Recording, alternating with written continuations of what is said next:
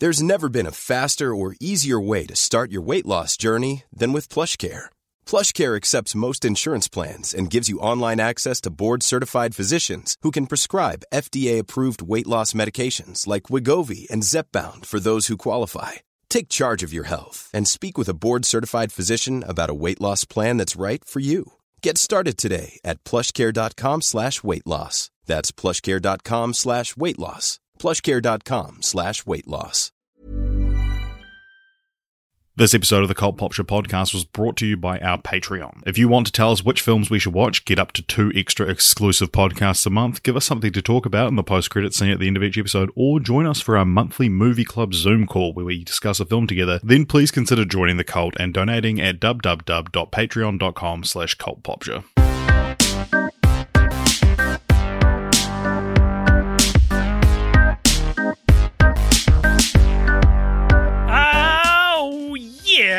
Everybody, and welcome along Hey- to the Cult hey, Pop Show guys. podcast. Hello, Starting Richard. like an apology video.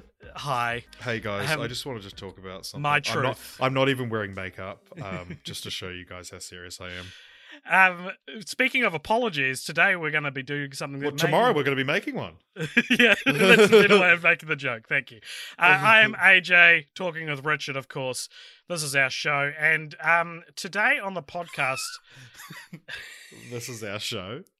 What is? I know. It's, we've never introduced an episode like that.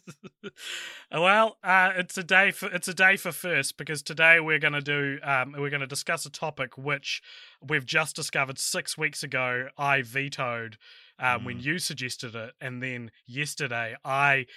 Having forgot I that you'd suggested it and I vetoed it, I suggested it to you, Mm. um, and so that's what we're talking about today. Today we're talking about problematic faves, more specifically, justifying our problematic. That'll be the the name of the episode, justifying our problematic faves.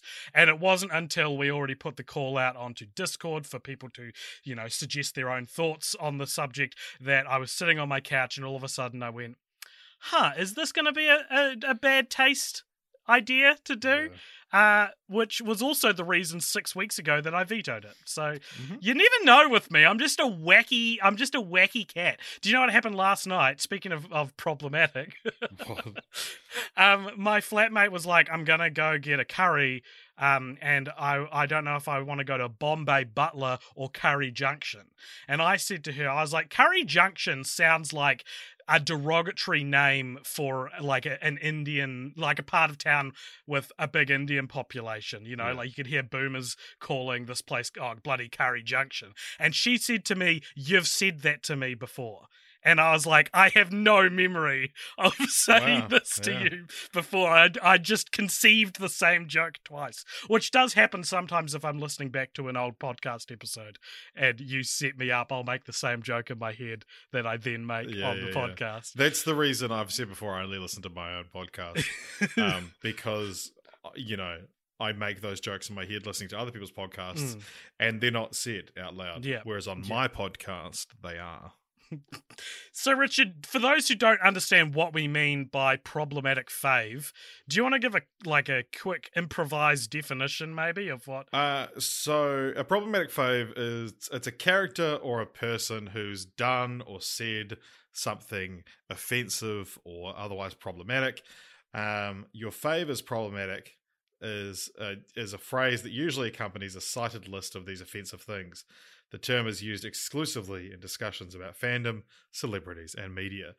So Mhm. there is like a yeah, your fave is problematic when you're like, oh my god, I love you know X Y Z, and then someone goes, actually, your fave is problematic, and then I'm actually is you that this person's a piece of shit. Ah, right. So, the one of the reasons I think, um, well, first of all, let's say before anything, um, while we won't be going into details, um, a lot of the stuff we're going to discuss today is problematic because of the idea of like cancelled celebrities who were involved. Um, and so vague mentions around assault and things, nasty shit like that might come up. I don't anticipate we'll dissect it much, but the thing that, is, I think we're expecting most of the big cancellations, the Yeah. the the Kevin Spaceys, the Harvey Weinstein's. We're expecting you to come into this knowing what they did. This we're not here to educate you why. Yeah, yeah, Yeah. yeah, But if that sort of thing uh, upsets you, please do feel free to skip this episode. Um, but what what we're really exploring we say problematic faves but uh, but what we're really exploring and what two white dudes from New Zealand feel uh, entitled to be able to answer is the the question that has become I think- increasingly I more say we feel- relevant We feel, privileged. to answer. it's a question that's become increasingly more relevant in a post Me Too era um, and sort of just a, a general age of enlightenment. Uh, is can you separate the art from the artist? Or perhaps, to put it in a more cloying and desperate way, is it okay to still enjoy art made by problematic people? Because, you know, um, 20 years ago, the answer was a resounding yes, no one cares. You could be a fan of an actor or a director's entire career and never find out that, whoop, they married a 14 year old girl, you know, that's that sort of Mm. thing. Um, I say 20, 20 years ago and before, of course. I think um, No, Like, there, was, look there was one sweet spot uh, the week after 9 11. They were Yeah. like, anything's game. it literally is the week after 9-11 right now that we're recording this. Um, so y- you know, you know, like you, I always remember like watching, um, I don't know, like an Eddie Murphy movie, and people being Mm. like, "Oh, you know, he um he's done some dirty stuff," and people like, "Oh yeah, but." Whatever. So Mel Gibson's a great example of someone who seems to have been able to evade all of this, even through pass through the the Me Too movement and Mm. and stuff like that. Whereas now it's like Kevin Spacey's never going to work again. Well, I think he actually did. Yeah, he, a d- role he, has, he has got a new film coming out. But but you know, like no, you know, I'm not going to see it. Are you going to? I'm not going to hire him, no. um, and so I think I think and things like um the Michael Jackson documentary that came out a couple years ago, and and and things No, like that. Leaving Neverland. Leaving Neverland. Are, are, but Johnny Depp also, is in yeah, Finding yeah. Neverland. Um, like a lot, it, it's becoming harder and harder to navigate what you maybe consider. Um, aligned with your moral judgment to watch and enjoy, so much so that I've seen a a piece of discourse rise up through the the conversation, which is like you need to learn how to enjoy this stuff still, Mm. while also criticizing it and being aware of what's wrong. Yeah, it and and I would say, um, like, uh, uh, is this the kind of we can move on to the body now? Or would just, just of course, we are two privileged, ignorant, dumb white guys who uh, are fallible, and so um, we're not here to draw lines in the sand. We're not here to say like, if someone did this, yes, you can still yeah, yeah, we're not we're not categorizing offenses and saying these ones are okay. Um, This is us sharing our personal experiences and also um, some experience of people, experiences yeah. from from our listeners. Um, because one of the one of the first sort of when we when we put out the call, one of the first sort of calls we, um, the responses we got was uh, from Mike Noyes, who said that uh, being Gen X, just about every movie I love from the eighties and nineties has at least one problematic thing in it, even if we didn't know it at the time. So I guess growing up with the films, I'm willing to forgive the parts that don't hold up well because I love the rest of it, like the F word being dropped in Bill and Ted. I presume he's talking about the F slur, not the the not the other F word. Yeah, um, Yeah, they say fucking Bill and Ted, and Yeah. it just destroys me. Yeah, Bill and Ted, what otherwise just such an innocent. What movie, so, so this this is the thing because because I think this is a good discussion and and kind of a good leaping off point as well. That w- what you were kind of saying about um context and all that stuff because the the thing you always hear is like um uh it was a different time you know? Mhm. um like there's uh you know one one example that people people often use um well typically more right-wing people is there's a movie called the dam busters which is you know this great war epic kind of thing.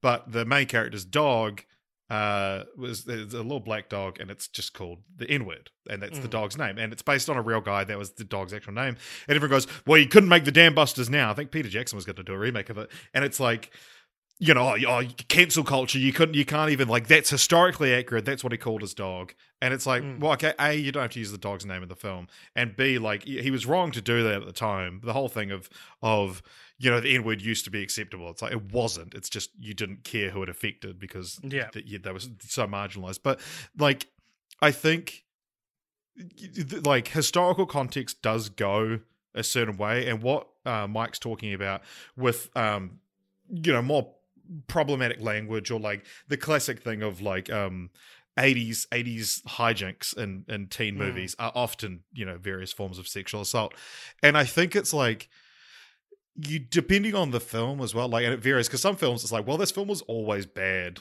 We just can stop revisiting it. Who cares? But Mm. some it's like like Bill and Ted, especially if it you know means so much to you, and they use this word in it that I think you know you like you don't necessarily need to stop watching the film but i think it's like if you especially like you know if you grew up with it you know all the context and you can reconcile with that yourself. But i think say you know you have kids and you want to show them bill and ted you want to show them the hangover whatever i think y- you know it, it's important to to to teach that context. And i think that you know just by saying like no one's ever allowed to watch this movie again because it has that word in it i think you know you, you're lose you're losing the opportunity to use these as like learning experiences for people because you know the whole thing of like if you don't learn from history you're doomed to repeat it Mhm. and i think that that is important still Yeah.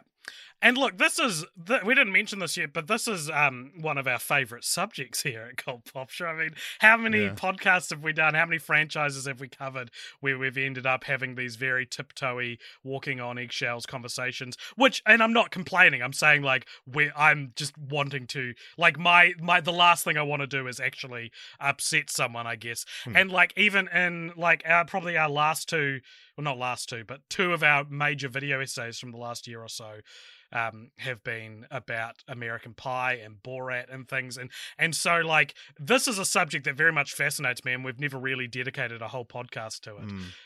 Well, yeah. Do, do do you have any? Because it's one of these things. This, this is especially like this whole podcast is one of those topics where it's like I want to give out my opinion, and this is this is one of very few times where you have the opportunity to tell me that I'm incorrect, Mm. um, and I will be willing to accept that. You know, like Me, the, the the judge and jury and executioner of of what is problematic and not, and nothing white dude. um, well, no, no, it's just like like I, I don't know, like if if I deserve to be challenged on something, I want to be challenged on it. yeah, so and yeah. um yeah which you know maybe it shouldn't just be us maybe this is a poorly conceived idea, Yeah. and we should have planned this ahead of time. yeah maybe we should have done the other idea for, for our off week this week not not this harrowing discussion Li- like sh- of what just, is should we just just pivot to that still call the episode um or, or call it um more relating to what we do instead Hmm. um but it just starts with like 11 minutes of just this Yeah, I think that's. I think let's keep going with this idea because we've we've prepared something, Mm. And then if it if it gets to the point where we're both sweating fucking bullets trying to explain that, like, well, of course I'm not justifying that they, they use Yeah. that word. Um, so the one thing I think as well to to to define here is like problematic faves and problematic media um, is not always media which is tarnished because Kevin Spacey was an executive producer on it. Hmm. Um, sometimes it's just the um, subject matter involved uh, is problematic. Sometimes it's uh, media that has been tarnished by a fan base, which is something I think is is a very new um, new kind of thing that's that's been elevated to the level of problem uh you know like they've always been toxic star wars fans and stuff but i feel like yeah there always fucking will be as well but I feel like um the like pickle Rick from Rick and Morty really like made a lot of people ashamed to say they still watch Rick and Morty. And part of the reason we wanted to do this episode now is because the Rick and Morty season five finale just aired, Mm. and uh, Brooklyn Nine Nine, another show we'll probably talk about on this episode, um, finished up as well. But yeah, you've got you know, I'm I'm a fan of Rick and I've watched Rick and Morty. I think Fight Club is one of the best movies ever Mm. made. You know, like I am i think pickle rick's funniest shit i've ever seen like I am I I have what people would call red flag opinions. Um if you if you don't learn more about them. And so You also We have plenty of white flag opinions, oh thank you. ones that you just immediately surrender. Oh, right. Um, well, I feel like that should go hand in hand with red flag opinions, probably. Um, and like, I one one that's that has affected me, um, probably more so than you, and and I feel like um maybe isn't a universal feeling is uh when I was a teenager, um, I was really really into the movie 500 Days of Summer and I I probably haven't revisited it recently enough to say whether or not that's still true. When I think about it I still really like that movie. Uh, but as I got older people criticized it a lot and well if you haven't seen 500 Days of Summer it's about a guy dealing with a breakup. He's played by Joseph Gordon-Levitt. Summer the girl is played by Zooey Deschanel and I thought it was such a a wonderful perspective to show the world of like what it's like to be heartbroken as a boy because you don't see that enough. Um, and i loved it as a teenager but like then as i got older and and all these sorts of schools of thought started coming out people would be like it's fight club for soft boys you know? And i was like what are people talking about? Um mainly because it kind of solely depicts the male side of the story or does it this is the question Mm. because Joseph Gordon-Levitt, who is the star of the film, um, he actually did an interview in 2012, which was um, a, a considerably before like this kind of the way the what he's like about, before women and minorities were people. no, before before people were aware of of these problems, I think in the mainstream sense. But um uh, and so it's it's interesting to read what he says. He says um, the the 500 Days of Summer attitude of "he wants you so bad" seems attractive to some women and men, especially younger ones. But I would encourage anyone who has a crush on my character to watch it again and examine how selfish he is. He develops a mildly delusional obsession over a girl onto whom he projects all these fantasies. He thinks she'll give his life meaning because he doesn't care about much else going on in his life. A lot of boys and girls think their lives will have meaning if they find a partner who wants nothing else in life but them. That's not healthy. That's falling in love with the idea of a person, not the actual person, which I think is a very astute idea that doesn't discount the themes of the movie. I think that's- In the text, though, yeah, that's that's what I mean. like uh, uh, yeah, it's uh, that that's a yeah. I, I guess yeah. You're talking about the fan base thing. that That's a that's a missing the point thing rather than Mm. the movie being problematic. Yeah, Mm. Which is true of Fight Club, where like yeah. if you idolize Tyler Durden, uh, you've sympathized with the express the the villain of the movie, you Yeah. know. Uh, And Joker and obviously is another example. but Joker, Joker's interesting, isn't it? Because I don't think the director gets it. I think the director sides with Tyler Durden. I think the director is like the movie st- maybe stands on its own as its own thing. Maybe you can't separate the art from the artist, Richard. Um, but I don't know if Todd Phillips, director of Joker, um, or even like Dan Harmon or Justin Roiland from Rick and Morty, fully understand the like the levels that they um. The, the, the kind the kind of uh, balancing act that Well, it's interesting you bring up Dan Harmon as well because he's he's one of very few people I think that actually managed to like skirt a cancellation by Mhm. just doing a really good apology. Mhm. Like Dan Dan Harmon's, you know, not not not cancelled by any means really. Um I mean obviously, you know, when allegations come out, there's always going to be at least some people that you know, will- and that's see absolutely that. valid. Exactly. You Yeah. know, I can totally understand if someone um, wrote off Dan Harmon after uh, what did it was like. He he used he, his, he essentially had he had a crush on um someone he worked with and well someone who worked for him. For, well, yes, so, so yeah, someone who worked for him, and um, so it, like you know, he he would, yeah, it was that kind of thing of like he thought it was this reciprocated thing without realizing. Well, this is what he says in his in his apology. This reciprocated thing, not realizing that he controls her paycheck, he controls how well she does in the Mm. industry from here on out, and um, and I think a big part of also the him skirting cancellation is that the the woman it's about um Megan Ganz uh accepted his apology essentially. Mm. Yeah, she told everyone to go watch his apology on Twitter and stuff. Yeah. um, which is yeah, and that's really interesting. And I do think I hate I hate to be the the mouthpiece for this side of the argument because I think it gets very much abused by the the bad guys. But like, at what point do you just do you just have to forgive people? And like, especially when it's like pseudo what is it called? Um, like when you think you have a relationship Pseudo with someone. Sudowoodo. That's what. Yeah, Yeah, thank the you. That's- Pokemon. um you know like when you think you know someone because they're famous but they have no idea who you are. Oh, are parasocial. parasocial like especially with something like that like i you know dan harmon doesn't need me to forgive him he doesn't know Well, yeah, and that's the thing. And also, uh, like at the same time, Megan Ganz doesn't need me to still be angry at Dan Harmon for her. yeah Like it's one of these things. They've they've publicly, you know a- a- Mm. aired their whatever um and so i mean yeah it's, i mean it's up to you which way you want to Mm. fall on it but Mm. it's their life yeah, and I guess it, there is a case of. Um, do you feel like there there is a line in in the t- like like I've been thinking a lot about how like Ewan McGregor cheated on his wife with Mm. Mary Elizabeth Winstead and how like that's absolutely not enough for me to cancel him in my mind. Like an actor cheating on their wife, pfft, I don't care. That's not that bad. yeah i mean like trump cheated on his wife and you still voted for him I did not. What are you doing? of all the episodes to not make jokes about that sort of thing on this. is well at least like like that joke is impossible you don't have american citizenship and That's you were true. too young in 2016 as well you're a little baby aj Thank you. um yeah it is um For those frantically doing the math right now, I was not too young in 2016. oh so, okay oh, so you admit it? So you admit it? Richard cancels AJ the movie. um yeah the, yeah it's interesting the the thing of cheating yeah Hmm.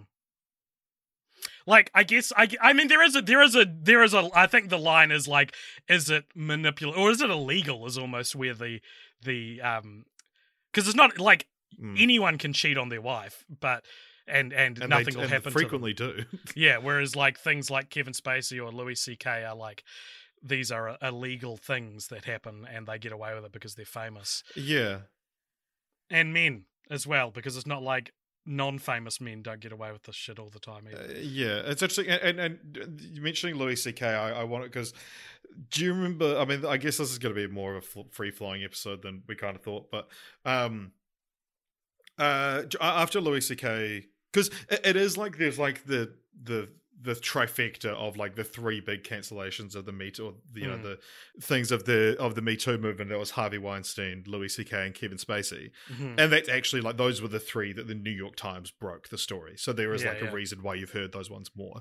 And because you know they came out within a few weeks of each other, and was like fuck, like every man in Hollywood is going to get this Mm. kind of thing. And then there was you know bit, bits here and there, and and and some of it was conjecture and and and all this kind of stuff. But those like three reputable sources and and whatnot. So that they they kind of became the poster boys for it. But after Louis C.K.'s one came out, Sarah Silverman, who host who had a show called I, uh, I Love You America, which was like a, like a chat show, she did this monologue at the start where it was like, "Can you love people who do bad things?" And it's a really it's a really interesting thing because it's essentially saying like, "Hey, what's happening in Hollywood right now is long overdue, and it's a good thing." But you know, I love Louis C.K. Like he's been one of my best friends for twenty five years, and Mm. so do I ha- I hate what he did, but I still love him because you know I always I always have essentially, and it's like and so she's kind of like just saying airing on on live TV saying like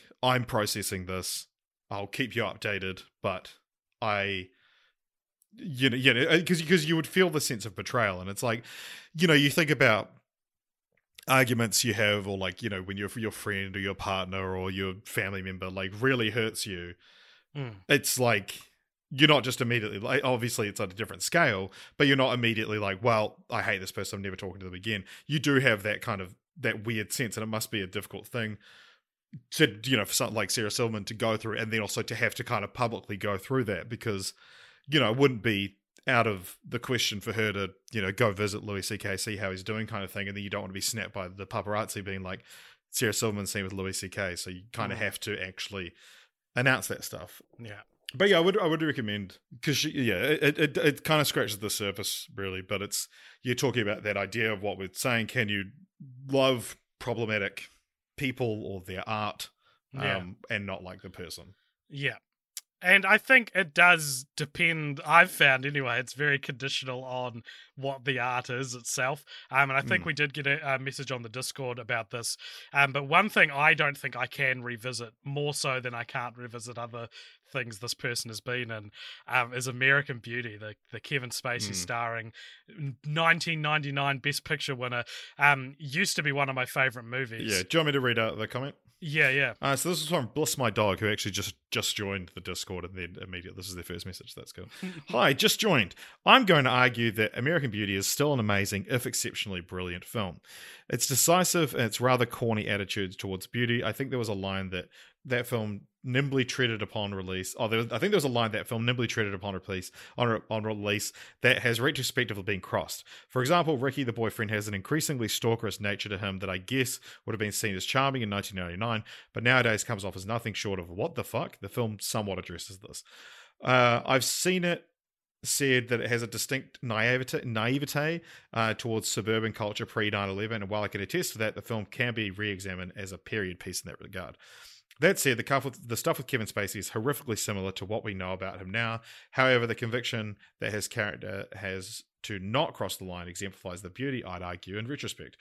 If there's beauty in anything, it's seeing the ego of a shitty, bitter old man be torn apart by the realization that he based his entire life around the idea that Angela, his daughter's friend that he lost for, is a true innocent. It's an amplification of human nature that's so raw and powerful, yet couldn't be told in today's culture.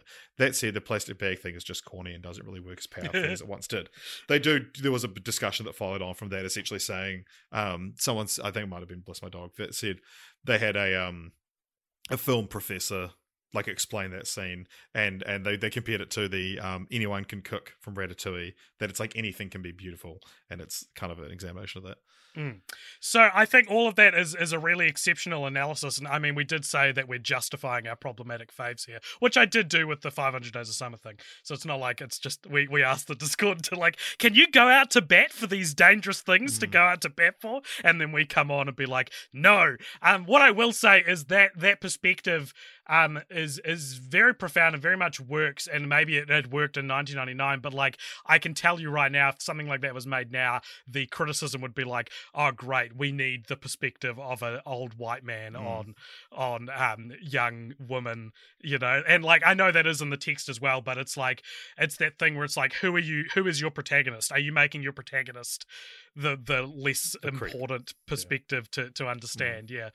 Um so yeah, that that that is something um I I don't I don't think with respect to to Bliss my dog, I don't think I'll watch American Beauty again ever in the rest of my life. Like it's it's too close to what actually happened. Mm. It's too close to, to bone and and I don't think that's I just don't think that that, that I can look past that anymore. Where I can still watch A Bug's Life even though that's got Kevin Spacey and, and directed by John Lasseter. Um John Lester. I mean, John someone, Lasseter. Someone did mention um, Pixar as well. Um, yeah, I mean, Pixar is still dearly important to me. Yeah, and and you know they they had like an internal investigation happen. Like mm. that's how bad things got there. And it's and it's like it's like you talk about people talk about separating the art from the artist when it's shit you don't care about. Um and and it's like yeah well whatever I don't care. Like I'm you know never grew up with the Bill Cosby show. I was never so, gonna watch I Love You Daddy the Louis C.K. film. Yeah, and so it's like it's like I can I can throw away the Bill Cosby show. Mm. Um but then when it's like Pixar I'm like ah. Oh, I've got I've got to rationalize this now. So yeah, I think I think another example actually is um and more recently is the um turf turfification of J.K. Rowling. This is this is a big one. Very not many people. Uh, only one person kind of briefly mentioned it in response to a meme I shared. Um, she said Harry Potter is definitely a problematic face of mine.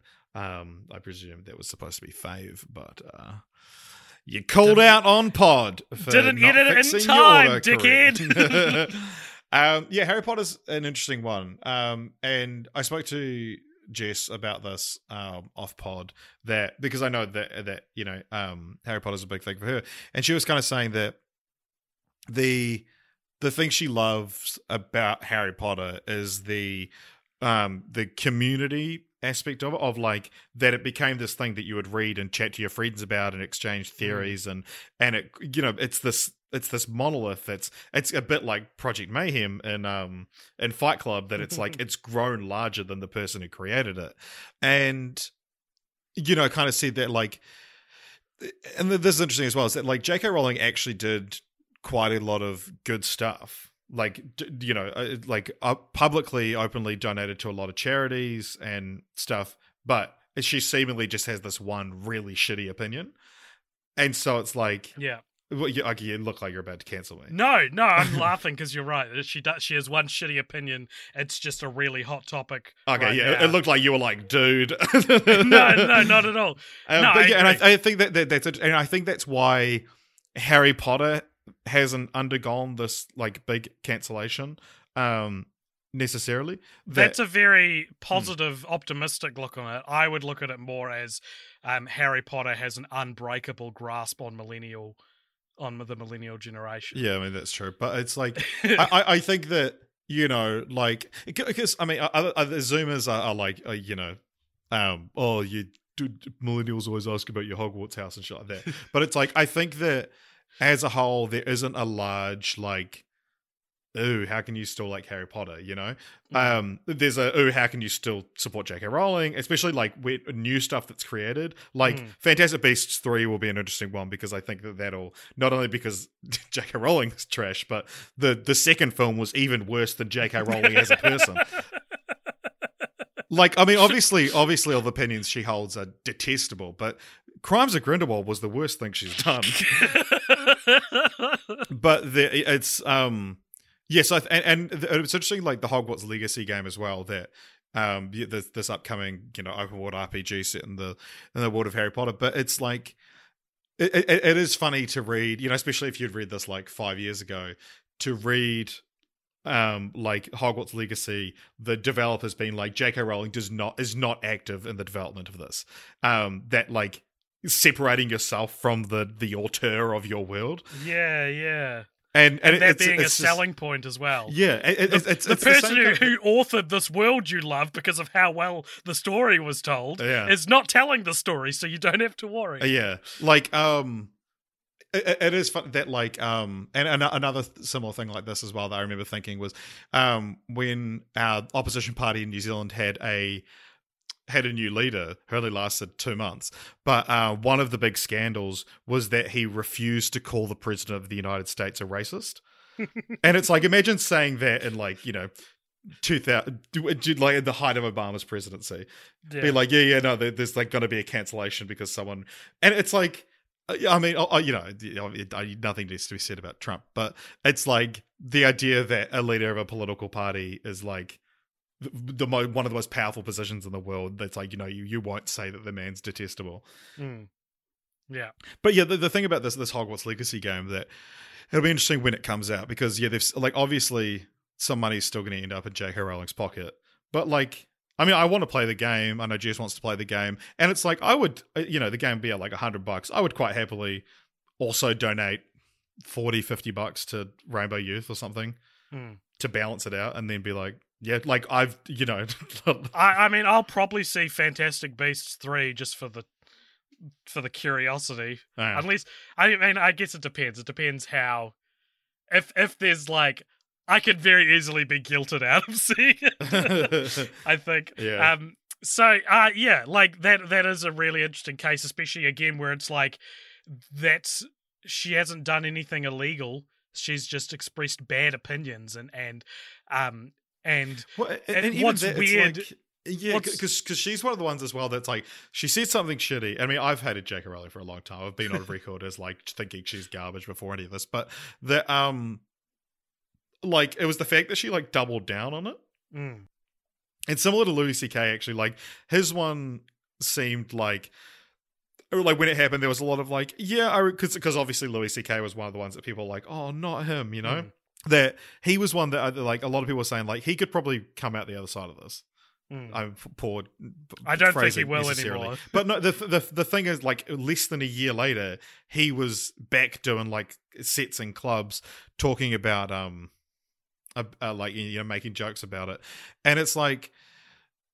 Yeah, I think that because because his one seemed to be one of those ones that it's like you're you're misinformed about the dynamic Consent. here and consent, you know, because you, he he says that you know everyone was consenting but didn't understand that thing of why they felt they couldn't say no, you know, Mm. and yeah, it's like yeah, you could have used that for education, but it's like he was just like nah, itching to get back in the spotlight.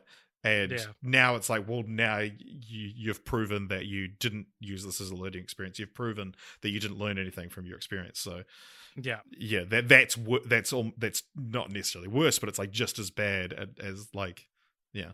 Yeah, and on the flip side of that, an example of a of a creator um, sort of pivoting and learning from their mistakes, um, but still a creator I do not like watching anymore, um, is uh, Matt Stone and Trey Parker, the creators of South Park, Mm. um, who so a little bit of backstory for me is that South Park uh, was was I first I saw the South Park movie when I was like 12 or 13 Yeah. and it blew me away and and in my early teenage years I became obsessed with South Park. I watched the whole series and I kept watching the new seasons up until season 21 I think uh where they had an episode um about the the uh trans athlete debate where they you know picked the side I disagree with and I basically thought to myself I don't think I am I don't think I can justify watching South Park anymore. Mm. With like all I stand for and all I believe in,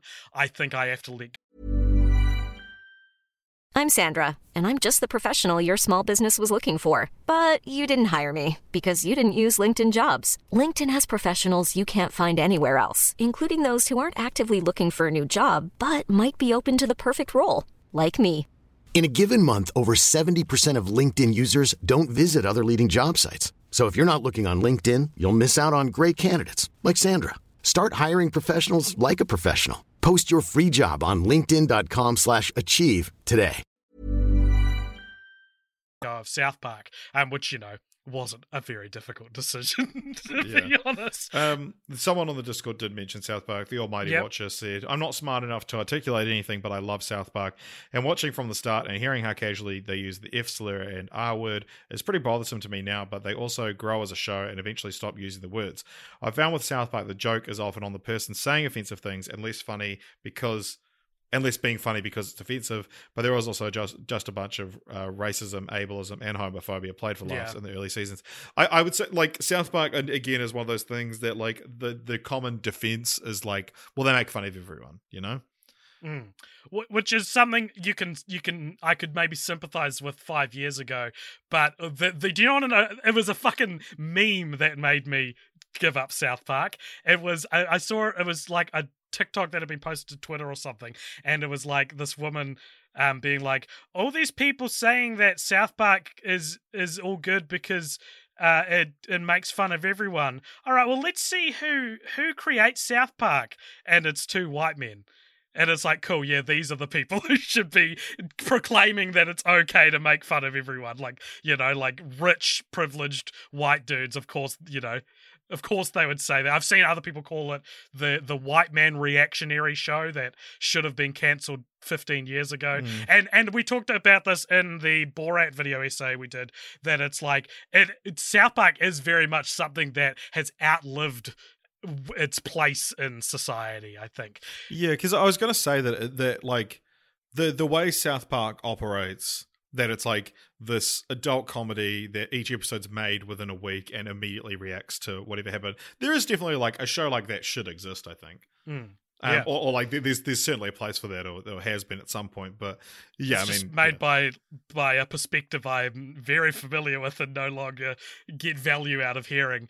Um, one thing I did want to bring up though with South Park is a couple years ago they released a really interesting episode because in um 2006 or seven they released an episode uh which essentially just um made fun of Al Gore for making an inconvenient truth and made a whole episode about how climate change wasn't actually real. And the episode you've you've probably seen it is is Al Gore um telling everyone there's something called a man bear pig attacking people. funniest shit is- i've ever seen which is this mythical monster that's a metaphor for climate change. And then in 2018, they released like a two or three parter episode where Man Bear Pig turned out to actually be real and started attacking everyone. And there's like this famous scene from it where there's this guy in a in a cafe and Man Bear Pig is like murdering everyone behind him, and he's just like, I just don't think there's enough evidence to to prove. And um and Al Gore's character was back in it, and like a major recurring joke in it was that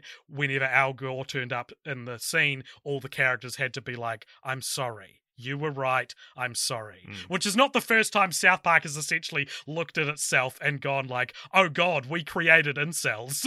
oh Mm. God, we created the alt right. What do we do now?" Created a monster. yeah, exactly. And I think I think it is it is fascinating to watch a show grapple with something like that. Uh, but yeah, for me, I couldn't justify it anymore, and so I, I gave up on it.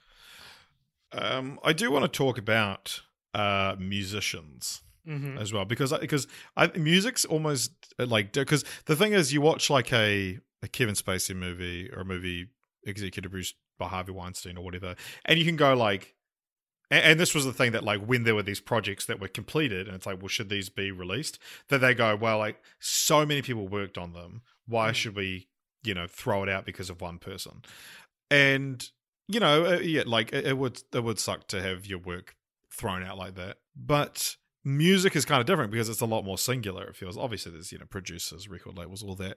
But you know, you're listening to a song by Michael Jackson. It's like this is just Michael Jackson you're consuming. The interesting example to choose. I feel like Michael Jackson's team.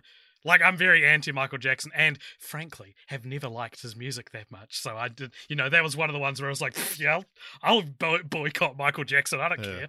Um, but like I was talking to someone recently about this, and they specifically said Michael Jackson's a really difficult example to use because they Michael Jackson essentially had like maybe not a movie production size Right. behind him, but enough people behind him that it is so many other people's work. Mm. Whereas someone, a, a good example would be someone like R. Kelly, who was, you know, ostensibly operating Yeah. on their own. Well, the- actually, a- an example that I hadn't heard of, um, but it's a good one that uh, Dan on Discord mentioned is a band called Power Bottom, which is stylized with no vowels, is an indie queer punk rock band that he absolutely loved. One day before the release of their second album, Pageant, in spring 2017, allegations of sexual misconduct, that's putting it lightly, came out. I was really upset and shit hit the fan fast. Their label dropped them and the album was about to be scrubbed. In fact, it's not even on Spotify. I ended up buying a CD and vinyl of the album because I was convinced it would become lost media. I played it non-stop in my car for months and still do sometimes. It's an amazing album and by far, by far my most problematic fave.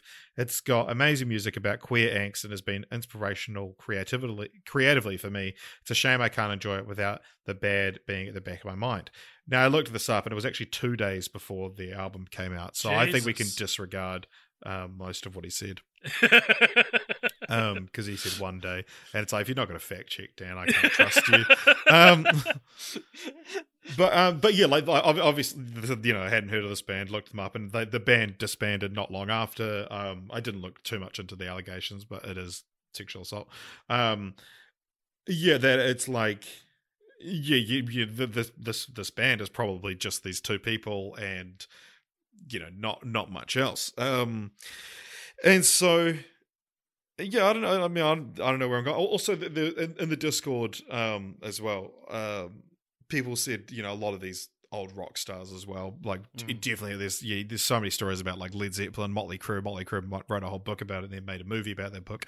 But yeah, and it's, people started to mention David Bowie, and you posted whenever people mention David Bowie, I'm like, and that gif of the you know monkey thing like shifting its eyes, and I was like, does this mean you like or don't like David Bowie? Um, I'm I like I like David Bowie's music fine, but uh, th- you know, dig a little and you can find some pretty damning uh, allegations against David Bowie. And he feels untouchable. It feels like if you try to go for David Bowie, you no one's gonna listen to you. Um, and like I don't know if it's necessarily a platform I need to run on to try and de- you know to try and get elected.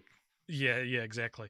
Um, and uh, uh, you know, like I remember the first time I heard about this was someone was like, um, David Bowie died in 2016 so that he couldn't get cancelled, and I was like, oh, that's a pretty funny joke, if a little dark. And someone was like, actually though, like if you look into it, it's it's not hard to find some stuff. Also, like Hugh Hefner died like a couple of weeks before the Me Too movement. yeah, um, and yeah, it's shit, shit like that, and, and it's like it's it's not like I think I'm better than all of this. I I sure I like a bunch of, um, you know, celebrities who, if I did a modicum of research, I would find aren't you know have su- substantial allegations against them.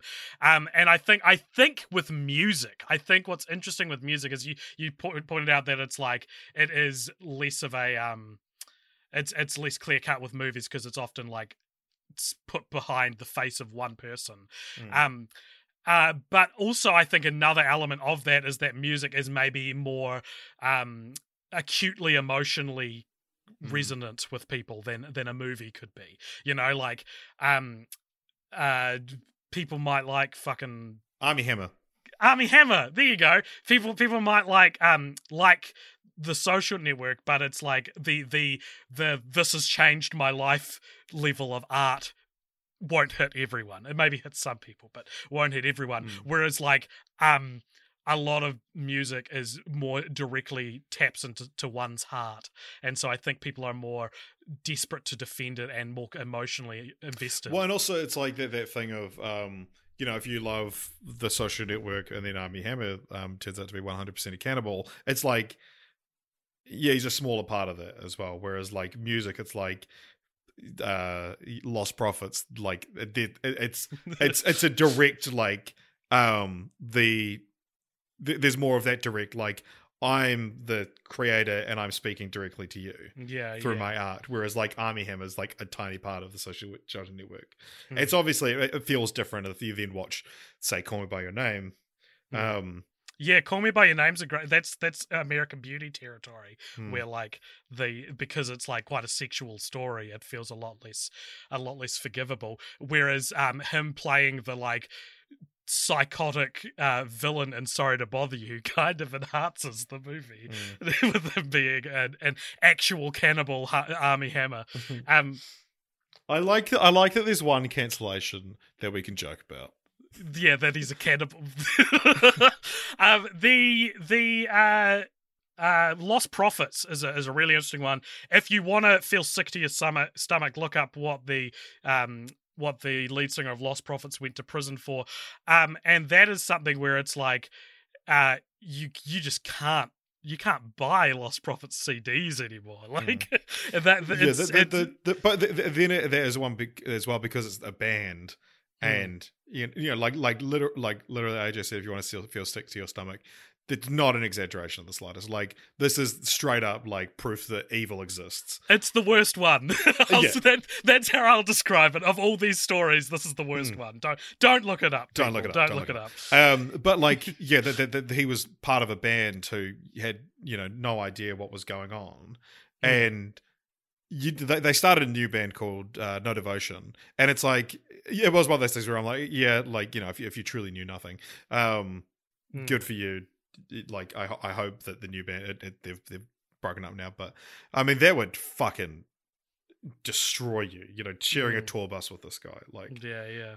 um, but yeah, like the the yeah yeah. I mean, Lost Prophets is the worst one. It, it- it is. It's it's hard to reconcile any of that. Um, one of one of the maybe one of the last ones we could talk about before maybe delving into the Discord comments a bit more.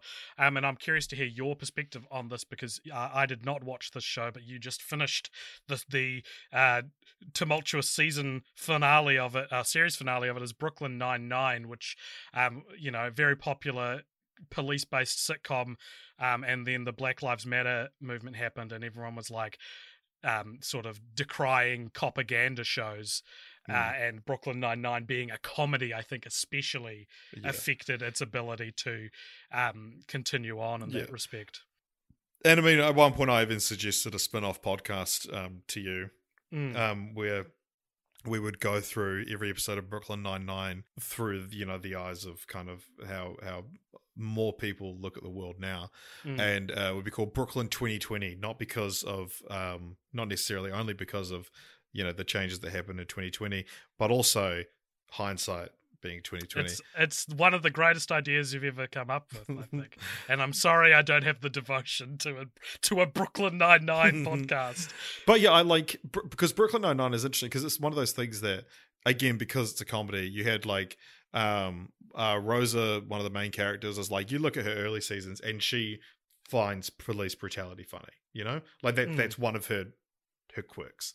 Um, right. Is okay. that Jesus Christ. what like like but but it's like in you know, so, someone's harassing people on the street. Like, like I, I, can't, I can't actually think of an example, but it's like, you know, she, she's a fairly violent person, and it's played mm. for laughs. And there's there's times when you know Jake. Um, the, the, I think the thing that that Brooklyn Nine Nine has always managed to like skirt the rules up until 2020 when you know when when it all came crashing down is that um it was like uh, uh, the the the end justified the means kind of thing that mm. it was jake would always have a hunch use not necessarily the best ways to do it um, but he would end up being proven right and that was kind of like how they got away with it there's like one where he uh, holds someone in interrogation without probable cause but it's like yeah the guy did it you know of course mm. and uh, yeah, the, the, the this final season has was really interesting. I think like it did a lot to try and deal with it, and you know, I, I it's well, it's, not... it's hard when when attitudes change towards police globally, like overnight, yeah, basically. And I like I didn't really watch Brooklyn Nine Nine, um, and I personally after the Black Lives Matter protests, my position on it was like I just don't think they should make the next season. And it's not that I it's it, like all the people involved. Like I love Michael Schur, the is he creator yeah, of it? Yeah. yeah, I love Michael Schur, and I love um Andy Samberg and like all the people involved in it. I think are, are great. And so like in try, no try way to think of a person of color in the cast to say you love. no, Andre Braugher. I know that. um, I just want to go through the whole cast. Um, but the the I think it's it's something where it's like I, I'm standing with them as artists and being like, I don't think you can keep doing this. Mm. Like, because I don't begrudge the show for existing. I think it probably went into um, production with probably a pretty superficial view of what police life was like. I'm sure it's not a very realistic show when it comes to mm. what police work is like. Um, and it it really does feel like they were conceiving a sitcom and threw a dart at a dartboard and it landed on police. Workplace comedy. Police, yeah, yeah, yeah, yeah. And that's the problem is that, and now now it's representing that. And I think, especially again, especially with it being a comedy, it's a lot more accessible to people. And I with respect to you and all our all our listeners um, who who watched it, I just don't get how. I okay, I'll, I'll rephrase that. As someone who is anti-cop, uh, I don't, I couldn't justify watching that show anymore. You know, not not anymore. Yeah, uh, like it, it, yeah, it is interesting because it's one of those things again that it's like Terry Crews and Andre Braugher, who you know, two black men who are like, um, primary cast members. It's like they were like actively involved in where the season went and and things like that. And it's like they they probably know the situation better than I do. Mm-hmm. You know, and so it's like you know I can kind of it's easy to be on board when it's like you actually do have more informed voices than mine in the mm-hmm. writers' room, yeah, um, yeah. and and taking an active role in development. But I think that the, the, this final season did something really interesting. So the first episode of the final season because they famously scrapped four episodes. They'd written four scripts and just said, "Nah, we're starting again because we can't not address what happened last year." The first episode comes out and it's essentially it's called the good ones um, because the whole the, you know the whole thing of like um, and I think that's one of the things that that kind of blew up last year is the idea that um, you know, there are a few bad apples, you know, and, mm. and, whatnot, and they're like, oh, you're one of the good ones. But the idea of, and the whole idea behind ACAB or Cops Bastards is that, like, there are no good ones because the system is, is mm-hmm. broken. And you go and read fucking Reddit comments for the first episode, and everyone goes, oh, this fucking woke bullshit. They forgot to write, uh, they, they, they, forgot that the show's a comedy. and it's like, the, the first episode is still funny, it's still a comedy show, but it's like, it did directly addressed. They they skipped over the pandemic, which was good. That they they just did one thing about like this is how you high five in the COVID era, and then it skipped ahead a year, um, which is like you think God. But um, yeah, it's like Rosa quit the force, um, and they ex- you know they they make a joke about why Rosa quit the force, and and Captain Holt says no, it's because of um, the the guilt she felt when George Floyd was murdered at the hand hands of police officers, and um, you know, and, and, essentially like couldn't couldn't stand being a cop after that. And I was like, damn, like they actually like mentioned George Floyd by name, and they were really like addressing it head on. And I think that was like a really important thing to do, rather than just being like, oh, cops have gotten a bad rap lately, um, deservedly so. But like you know, to I that that I think was was really good. But they, they, now they, Jake's got to investigate a birthday cake thief. um, but they yeah, like and they did this whole thing essentially that they introduced um like almost kind of a straw man um for like the bad cop played by um John C. McGinley, Dr. Cox from Scrubs, and he like he was kind of like the embodiment of like a crooked cop and mm-hmm. and the reason why cops get away with what they do. And it was one of these things that it's like, yeah, you're just telling you're telling a it's a, it's a sitcom. You've got to kind of create a character that embodies an idea. Yeah, um, yeah. and but then even in, in that episode, um, because the whole thing was yeah there was the victim of police brutality, but oh the the cameras were conveniently turned off like they always are. And Jake takes on the case with Rosa because they went to Rosa's now PI, um, and Jake takes it on to be like, no, look, cops can still do good. And so he's trying to do the right thing. They go to like the police commissioner or, or whoever it was, um, or like I think the captain of the precinct that the cops were with, and she's like, oh, you know, sorry, I can't do anything because we don't have the body cam footage, they find it and she goes, like she's because she's like, you know, I'm, i genuinely want to help you. They find the body cam footage and she goes, oh well, we're definitely getting rid of this, um, and deletes the footage and ex- and essentially explains why she's not going to convict her two cops because obviously she's not, um, and that's kind of Jake's big realization that like, oh fuck, even the ones that seem good are bad, and that kind of looms over the entire season with and in spoilers for the finale of Brooklyn Nine Nine. Skip it, ahead ten seconds. it ends with Jake leaving um, the the 99th precinct, mm-hmm. and I I think the show did its finale as well as it could. Also, the other kind of important thing, and that's in this final season, is that they introduce this police reform program and it's accepted and that's kind of like the show ends with that. You don't you don't see what how it affected anything kind of thing but you hear what the police reform program is. And this whole thing of like defund the police it kind of goes into showing like it's a good idea and this is mm. why and this is kind of how it would look. It is i guess i guess from a creative standpoint i'm like it reminds me of when um john ritter died and eight simple rules kept going and had mm. to explain how why their main character was or Glee did Glee another show we could probably spend a whole episode yeah. talking about its problematic um, stars um, and the yeah like it's it's a thing where it's like it's crazy that the show that started Brooklyn Nine Nine, the show that started and was this thing about just a, a um cop version of of Scrubs. The offer, yeah, yeah, yeah, is uh, now has to deal with this like pressing issue that the world itself has not been able to reach an answer, and it and it feels like something you could do. You you end up being very clumsy with, I guess. Mm. Um, but you do you feel satisfied with with where where do you think it was justified you... well, I, again it's one of those like i'm not the one to make the call i think it did a good job of still staying true to itself i think that's that's a big thing mm-hmm. a lot of people think that that first episode of season 8 betrayed the series by going too woke and it's like no this, this stuff has always been there mm-hmm. um like there's a there's a famous episode about um uh, with Terry Crews's character being stopped and frisked by another cop for being a black man. Mm. There's a great exchange. Probably one of the hot, the best moments of the series is when Holt essentially says, "I don't think that you should complain about the other cop."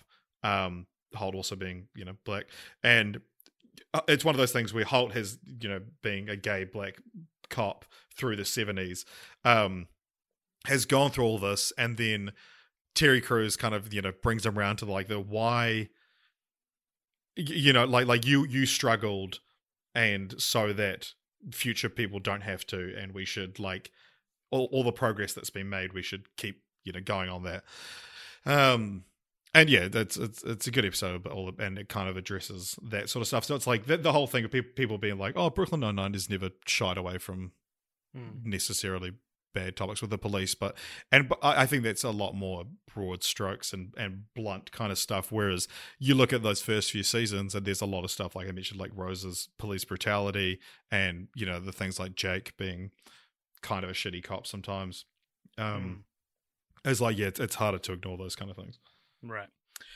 Sweet. Well, do we have any more nice comments from the Discord. Any more ones you want to point and draw our Um, attention to? well, one thing that that people spoke about as well is that like, um, is it okay to like art if they made it before, you know, the the allegations? Mm, that's like like does does that does that change things? I I, I think uh, I'm not I haven't fact checked it, but is like Rosemary's Baby, the Yeah. Roman Polanski film, Yeah. that was before everything, right? Why uh, most of his films were before. Yeah. everything, yeah.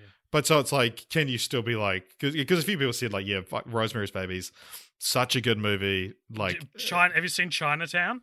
yeah, Roman, oh my god! I like like yeah, like commonly regarded as the greatest script of all time. yeah, yeah. Um, and it's like, uh, yeah, and yeah, like, is does that make a difference? Do you think? Mm. I think um probably not. If I'm being like true, truly, truly like, what do I think? I think probably not. I think um it's yeah, it's so difficult, and I think when it comes to separating the art from the artist, it is just a personal threshold each time. And I think it's like, yeah, sure, if that's your personal threshold, like, Mm. yeah, I I think that's as far as personal thresholds go, that's a fine one. and and what we can look at like the good coming out of sort of these this post post me too post black lives matter protest kind of kind of era that we're in is like i'm loving all the you know people of color directing films women directing films gay people directing films and like they're becoming more and more Sometimes mainstream yeah, yep. And they're becoming more and more mainstream, and we are actually seeing like genuinely interesting films come out because of because of that. Some of my favorite movies from the past five years have been directed by people who look completely different from me, and, and you know, and I feel like I'm I feel like there's such important perspectives for me to Yeah. learn, um, and so maybe it's maybe it's a balance. Maybe it's like you can keep the stuff you love but you got to be able to criticize it. You got to be able to understand what's wrong, and you've also got to Mm. be able to bring in what you know the new stuff coming in, so that you continually uh, clearing out the chlorine filter in the swimming pool of your own Mm. psyche. You and? I, I think as well that like yeah 'cause, like the whole the whole conversation around cancel culture is interesting because i think it's like as well like the whole thing of like what counts as being bad like i think another big thing is like um i i like it's kind of what you said about the is it a legal thing but like h- h- have they learnt from it is like the biggest one i think Mm. almost if if it's something they've said, I'm willing to forgive them if they, uh, you know, say they've learned from it. If it's something they've done, I'm probably don't want to, Yeah. you know, watch them on a TV. I would recommend to to anyone interested that there's a book and uh, and a uh, corresponding TED talk by a guy called Jon Ronson. Uh, the book is called "So You've Been Publicly Shamed," and it's kind of about cancel culture, but like before cancel culture was a thing. Mm. And one of the big things that he talks about in it is this woman called Justine Sacco, who in um, must have been like 2012 um, tweeted um, before just before she got on a plane saying like, "I'm off to Africa. Hope I don't get AIDS. Just kidding. I'm white." That was the entire tweet. And then um, in while she was in the air, it was like you know 12 hours or something like that. It was quite a long flight, and um, it blew up. And people were like, ha- the plane. yeah people um there was the hashtag has justine landed yet like you know it was going viral people went to the airport and uh, wherever it was to like um to wait for her and get photos of her kind of thing and it became this thing it was like this woman's life is over and she has no idea because they don't have wi-fi on the plane and uh, yeah, you think I think about uh, quite a bit because she she tweeted that to um less than sixty followers, and it somehow blew up. Mhm. Um, and it's like, uh, you, you know, like, and it's one of those things that her joke is There's been a lot of discussion Yeah. about context. the the context of her joke, and like this isn't me justifying it. This is me re- repeating the information Hmm. I know about it. That like her friend group and her community was one where that was like. I think she had a lot of black friends, which is Yeah. like like it is a situation like that where it it like sounds like maybe it was a um Like- to like- my to my sixty followers they'll know that I'm being ironic. They'll yeah, know. that I'm I'm playing the character of a privileged white idiot. Mm. And and like t- to me, it's like that that tweet so obviously comes across as sarcastic. Um, it's you know it's it's it's probably a bit more of an edgy joke than you should do. Mm. But yeah, I mean, like this this woman, you know, trying to get a job for the rest of her life is forever going to have that um, tweet next to her name on Google. Yeah. And yeah, yeah, it is. Uh, I, I don't know. It's just it's just an interesting thing. And like, I mean, read the book. He, he he articulates a lot better than I do. But there's a lot of things, and like, and Monica Lewinsky is like another fucking classic example of someone who was done wrong by cancel culture. That Mm. You, know, she was preyed on by the most powerful person in the country, and everyone's Yeah. like, "Oh, look at this little slut." Yeah. it's like, I mean, there's the American crime story coming out about it, which I hope Mm. will, you know, help her receive some justice. She's an executive producer on it, I believe. And So- Monica Lewinsky's fucking hilarious. She's cool. Yeah, she's yeah, cool she's great on. Twitter. Yeah. Um. So, in conclusion, Richard, cancel culture. Uh, you have a problem with it? Is that? Yeah, yeah. Yeah.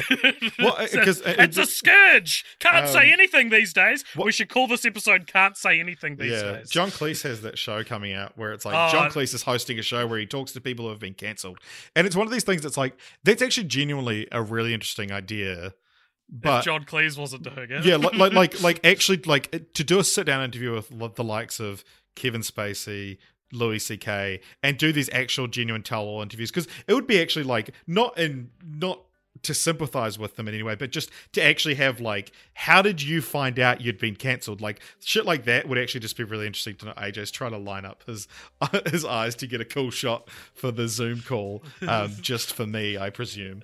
Um, but yeah, like like I don't know, just just like it would actually just be interesting to see the other side of it.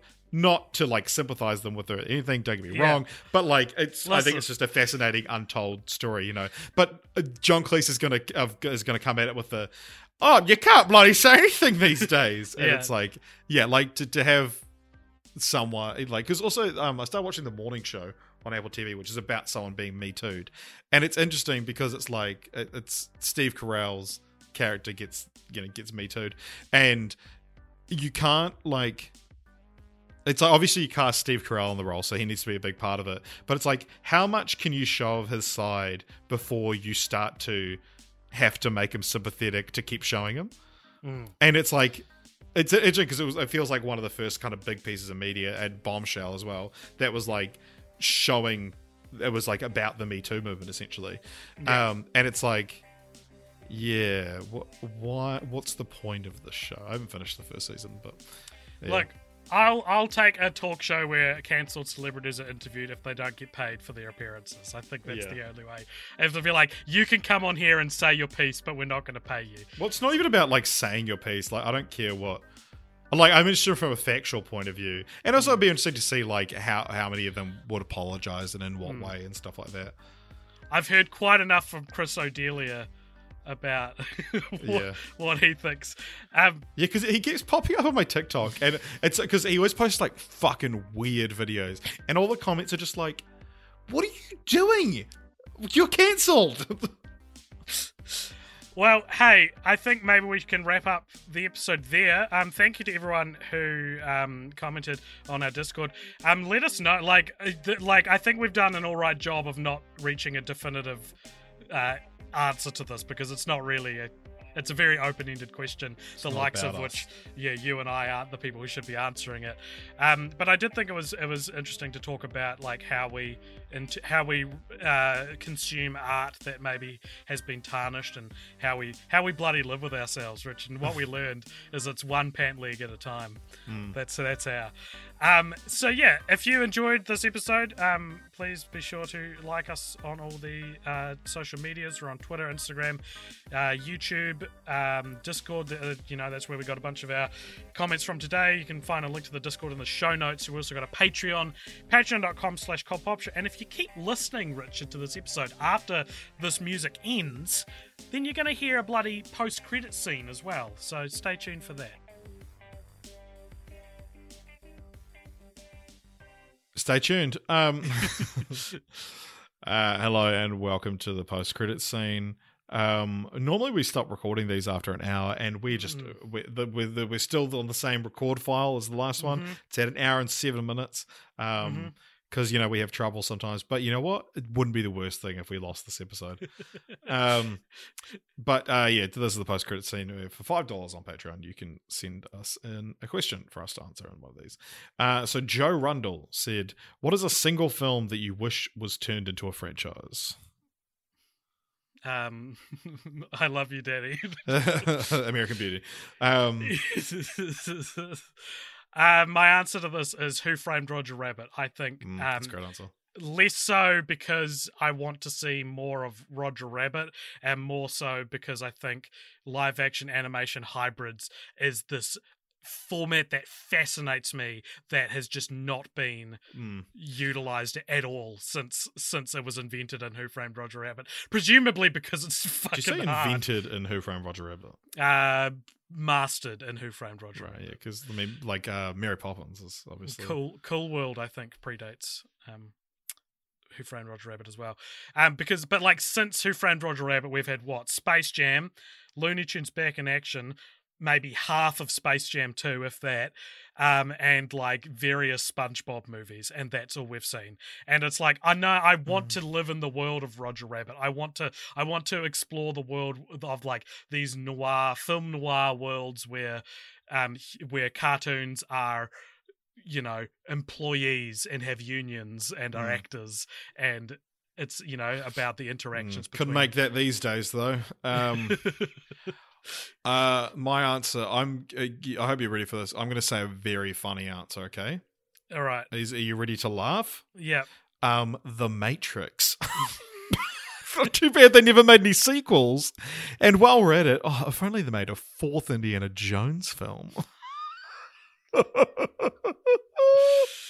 and i'm so excited for the last airbender to get that live action series because they've never tried oh, very droll.